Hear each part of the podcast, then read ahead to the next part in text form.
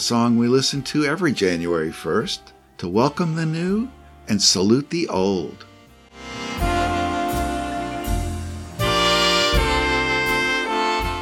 Perfect for our show this week as we continue in our review of the top science stories of 2022.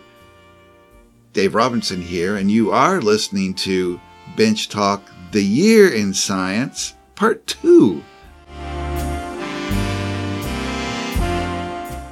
Well, we started our list of top science stories of the year on our last episode, so check out our show of January 16th, 2023 for that.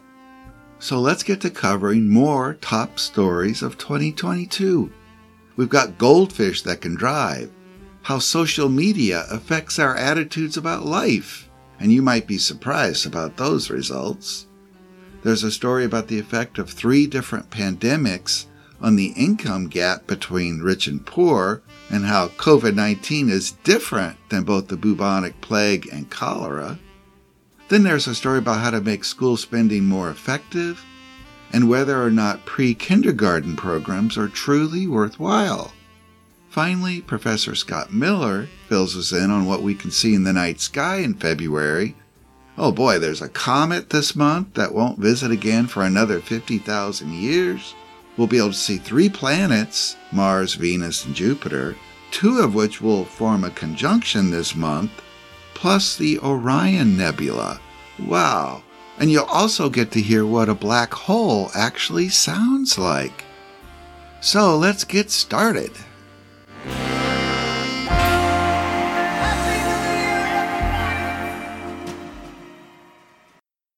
Odd animal behaviors. There are some unusual animal behaviors that were discovered this year. For instance, there's the fox that was observed catching fish. That makes fox only the second member of the Canidae, that's the family made up of dog-like carnivores, that can collect fish to eat. Wolves are the only other member of this family that can go collect its own fish meal. Also this year, it was found that there's a salamander that lives in the redwood forest of Northern California that can fly through the air like a flying squirrel does. Well, sort of like it. Because the difference between these salamanders and those flying squirrels, and by the way, they both live in the redwood forest, these salamanders don't have any physical adaptations that allows them to glide through the air. They don't have that flap of skin between their legs. They just are really good at gliding through the air. Watch out next time you're in that forest. Researchers studied the cleaning action of underwater sponges this year. Now, sponges are filter feeders, which means that their pores regularly get sort of clogged up with stuff that's in the water these ocean particles need to get eliminated, and the sponge does that by suspending it in sort of a mucus that is then expelled from the sponge with a slow motion sneeze. So it's sort of like when we have a runny nose to get rid of stuff that's in our nose. A sponge is making this mucus that it sneezes out of the body. Now the sneeze does take about a half hour to occur, but there are some cool time lapse movies on the web if you want to check that out. This is pretty amazing that such a simple animal, probably the most ancient animal still living on Earth, is capable of really a pretty complex behavior. And then last January, it was announced that researchers had taught goldfish how to drive. The goldfish were in these aquariums that had wheels on them, and there was a camera overhead that detected the direction that the fish was swimming, and then the camera would send signals to the aquarium wheels to move in the direction that the goldfish appeared to want to go. It took 10 days to fully train the fish to drive towards specific targets and to be able to drive around obstacles. This kind of work might help researchers understand how fish and other animals navigate their environment. There's a few cool videos of it on the web, so check that out if you want. One video is of a goldfish driving its aquarium down the street in what seemed like a very deliberate fashion. That's the stuff of a nightmare we can all share.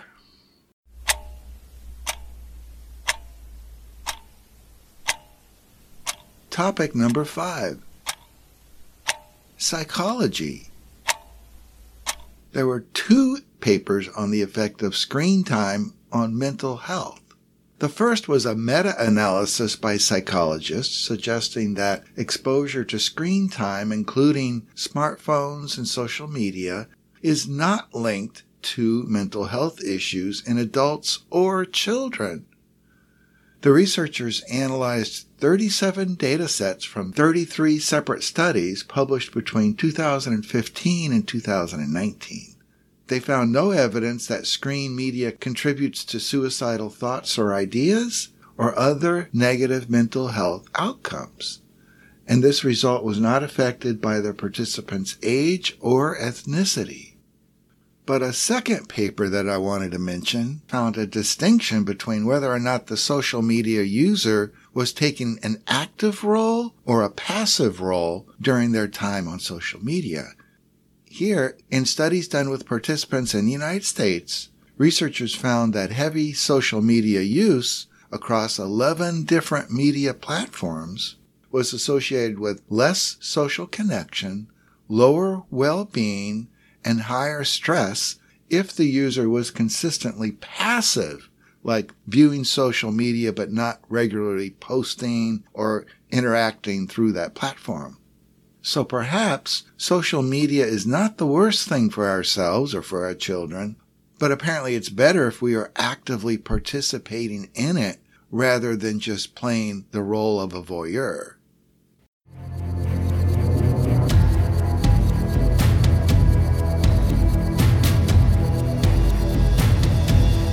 Number six, economics.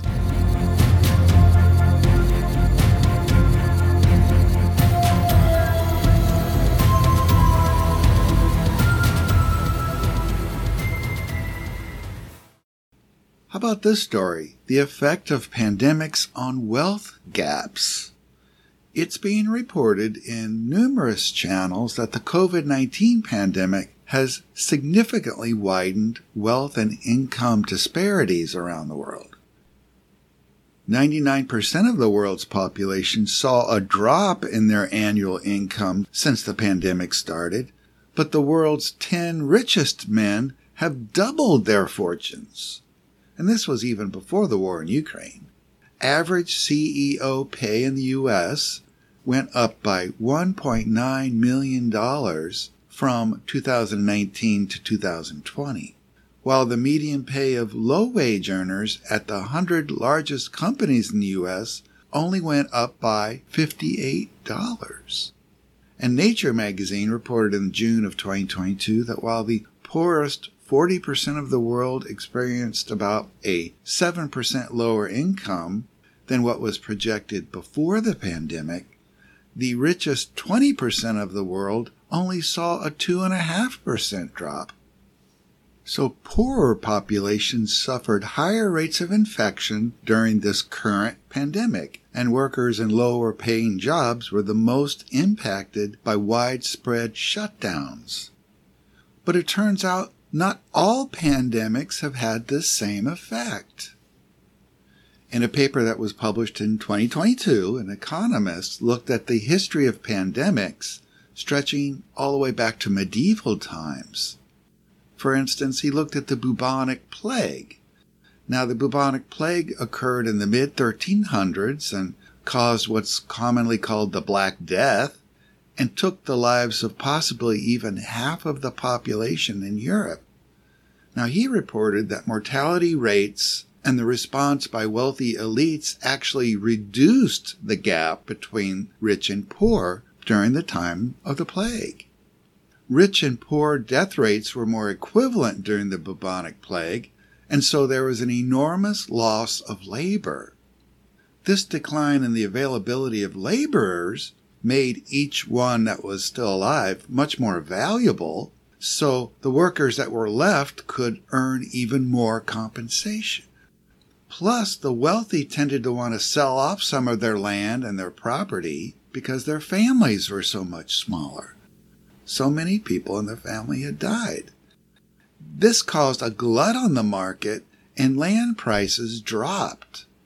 So the divide between rich and poor actually shrank during the bubonic plague. But then the cholera epidemic was different. Cholera hit in the mid 1800s, and it was the lower income populations that were most hurt by that pandemic. But mathematically, the level of inequality between the poor and the wealthy leveled out some simply because there weren't as many poor people anymore. And that probably drove up wages to a higher level too. And then once governments became aware of what was really causing the spread of cholera, and that was poor sewage treatment and unclean water supplies, the government acted to improve those infrastructures, and that provided for more healthy living for those people who were still left. So eventually the population had healthier and safer living conditions. And the general rule of thumb is that greater health equality leads to greater income equality. So perhaps this provides a model on how we can respond to our current pandemic? The author concluded by stating, quote, the lessons from previous pandemics, especially cholera in the 19th century, offer hope for how public policy responses can have a meaningful impact on reducing inequality over the long run. Unquote.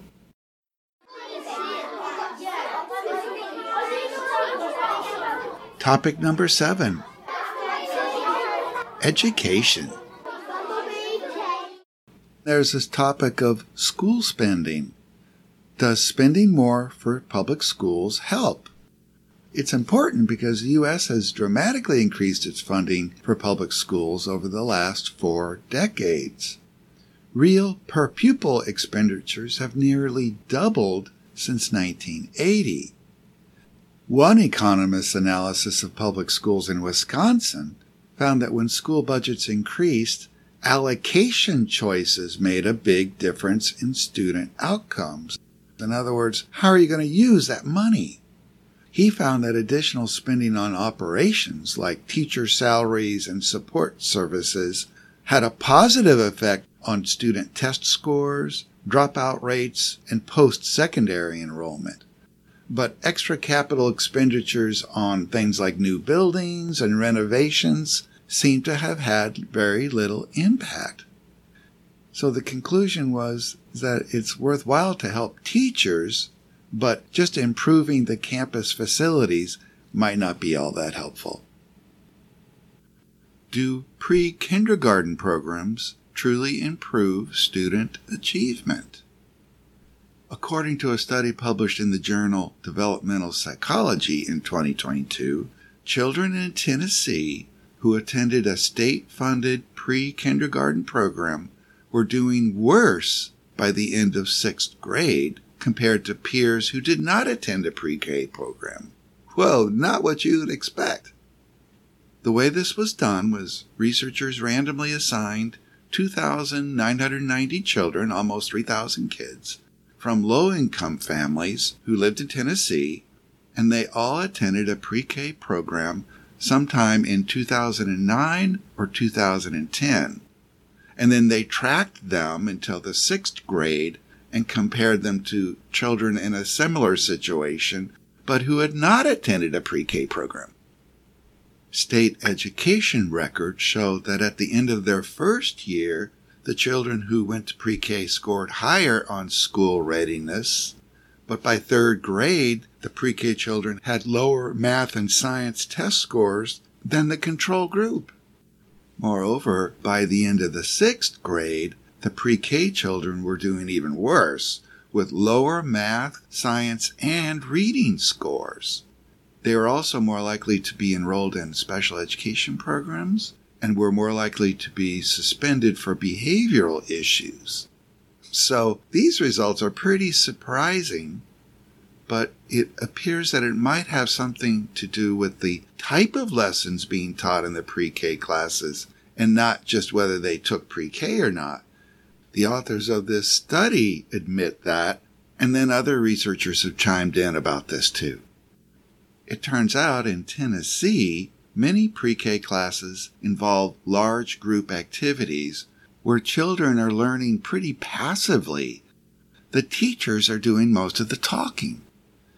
The problem with this is that other researchers have reported negative correlations between large group activities and student gains in language, math, and executive functioning. What seems to work better is when the learning is active, engaging, meaningful, iterative, meaning there's repetition, socially interactive, and joyful. When children have fun, they learn more effectively. And if you think about it, it makes sense. And it might not be a bad idea to help preschoolers think of school as enjoyable rather than as a duty. Secondly, it appears that it might not really be that helpful to emphasize the basic skills in pre kindergarten, like reading and writing. Apparently, these skills are mastered very quickly in the first and second grades, regardless of whether or not the student attended pre K. One critique of this paper said, quote, Together, attention, fine motor skills, language skills, and general knowledge are much stronger overall predictors of later math, reading, and science scores than early math and reading scores alone. Unquote. They argue that there needs to be more investment at the pre kindergarten level in a suite of skills that include collaboration, like building relationships, communication, content, that's reading, math, and approaches to learning, critical thinking, creative innovation, like curiosity and exploration, and confidence, which is like learning from failure and learning how to persevere. This is called the six C's in education. The six C's are collaboration, communication, content, critical thinking, creativity, and confidence. Without this in the early years, it's thought that children will not really be prepared for formal school. It's believed that children who learn these foundational 6C skills will also be prepared for learning later in life. It all suggests that a well curated classroom in which students are exposed to books, blocks, and puzzles, but in which guided play is supported, will best lead to successful outcomes. On the other hand, researchers point out that simply letting kids play freely doesn't support strong outcomes for children either. There needs to be guided direction. So the teacher plays an important role. So the authors of that original study found that pre kindergarten programs in Tennessee were not helping student learning or success in the long run. But they do conclude, quote, if the programs we have created do not produce the desired effects, the findings themselves should not be dismissed simply because they were unanticipated and unwelcome. Rather, they should stimulate creative research into both policies and practices Unquote.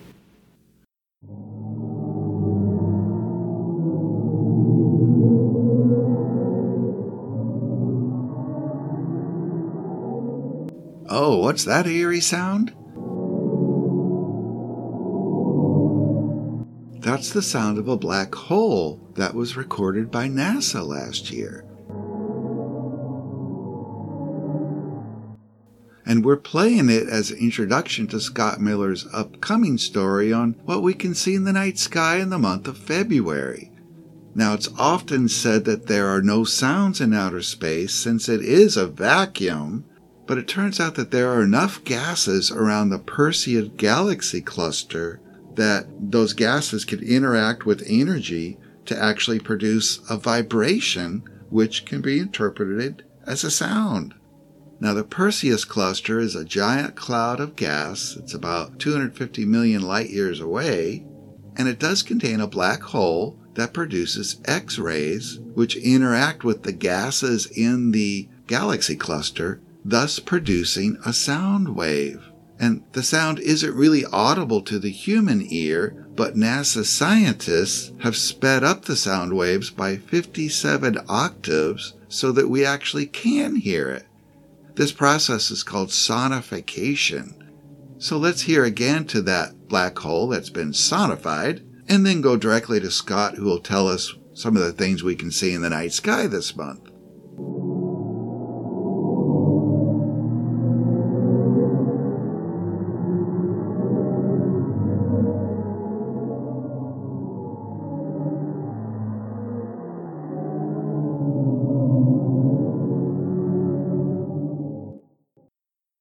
February brings us farther from the date of the shortest daylight back in late December, which happens to be the astronomical beginning of winter, and closer to the first day of spring, astronomically around the 20th of March. That means that we are gaining a bit more daylight and conversely a bit less night as we slowly trudge toward summer. For those of us interested in seeing the night sky, that means we have to wait a bit longer until darkness comes. Still, getting dinner out of the way and heading out at dusk this month, I can search to see what discoveries can be made. The talk of the astronomical town is comet C 2022 E3 ZTF. This comet was first spotted in March of 2022. The ZTF attached to its name means it was discovered by the Zwicky Transient Facility. Its orbit implies it hasn't been in this part of the solar system in some 50,000 years. It rounded the sun back in January and will be closest to Earth on February 1st. It is said to be naked eye comet, but dark skies are needed to make this more of a reality. Currently located in the northern sky between the nose star of Ursa Major, the Big Bear, and Camelopardalis, the giraffe, it will make its way past some more noticeable markers in the sky as the month continues. Unfortunately, it will be getting farther from us, and these close passages may be binocular or telescopic in nature, though comets are hard to predict in terms of brightness. By February 5th, it should be near the star Capella in Auriga the Charioteer. Pentagon in shape, Capella is its brightest star. Mars will be near it on the evenings of the 10th and the 11th. Aldebaran and the comet should be together on Valentine's Day, February 14th. It will end the month near Orion the Hunter, specifically just beyond an outstretched arm away from Bellatrix to his shield. Some of this is going to require the use of a good star map or an app on a phone because some of these constellations or their parts are not overly obvious. But since this won't be around for another 50,000 years, might need to make that effort. While out comet hunting, planets are aplenty. If one is facing the western sky just around 7 or so as darkness is falling, Venus may be glimpsed quite close to the horizon. Higher up in the west is Jupiter. These are the two brightest planets in our skies. As February continues, these two will draw closer and closer, Jupiter getting closer to the horizon, Venus moving away from it. They will be in a conjunction, a close pairing of planets, by month's end and into March. The moon will join the ever closing pair the nights of February 21st and 22nd. That leaves Mars as the other visible planet. Mars is located in the area of the horns of Taurus the Bull. Now is a good time to compare its brightness to the brightest star Taurus called Aldebaran. Aldebaran is the fiery eye of Taurus. The moon will be close to Mars by the 27th, just west of it, and the 28th just east of it. The moon will be in its first quarter phase, and of course, the comet will not be too far away either, so it may prove an issue for finding it, though Mars should be still easy to find. As for constellations, high up in the southeast is the pattern of stars known as Orion the Hunter. I have mentioned Orion in previous broadcasts, but as it is the dominant winter constellation, I will take the time to connect its stars to the figure making up the constellation. Three close stars forming a straight line catch people's eyes, as this is kind of rare when one sees randomly scattered stars across the night sky. These three stars are the belt stars, marking the waist of Orion. As darkness continues to come on, one might see what appear to be three more stars just south of the belt.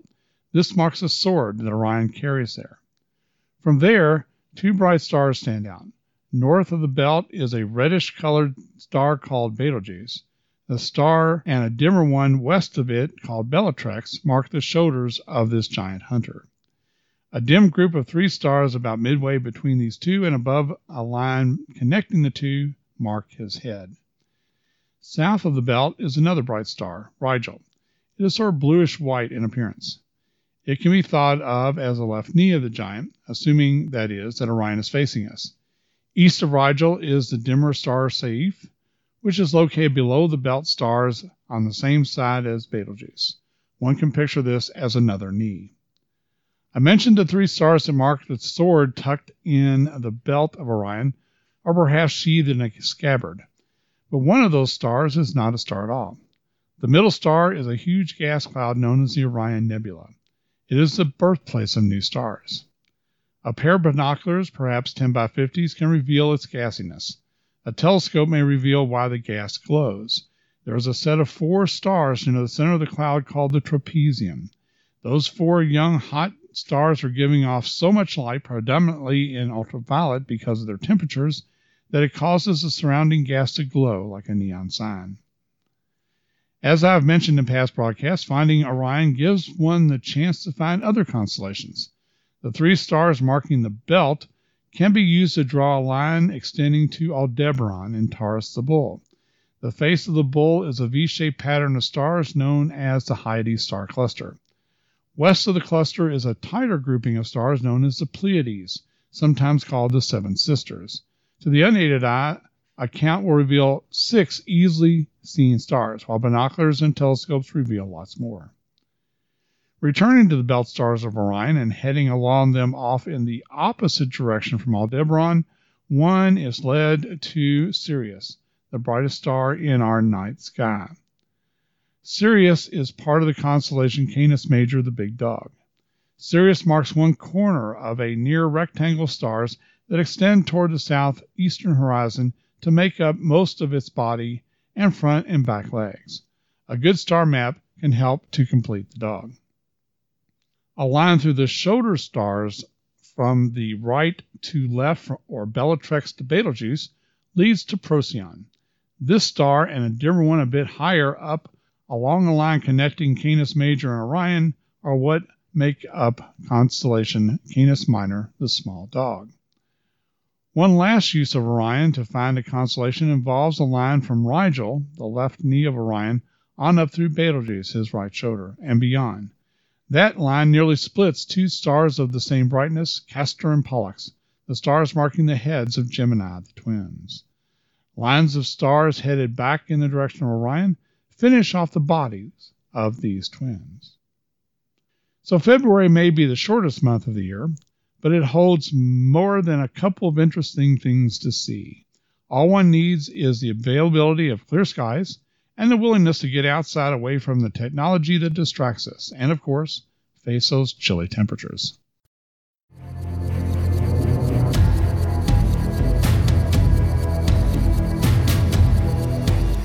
Whoa, we've run out of time. Thanks to Scott Miller for that story and thank you for tuning in to Bench Talk The Year in Science. See you next week.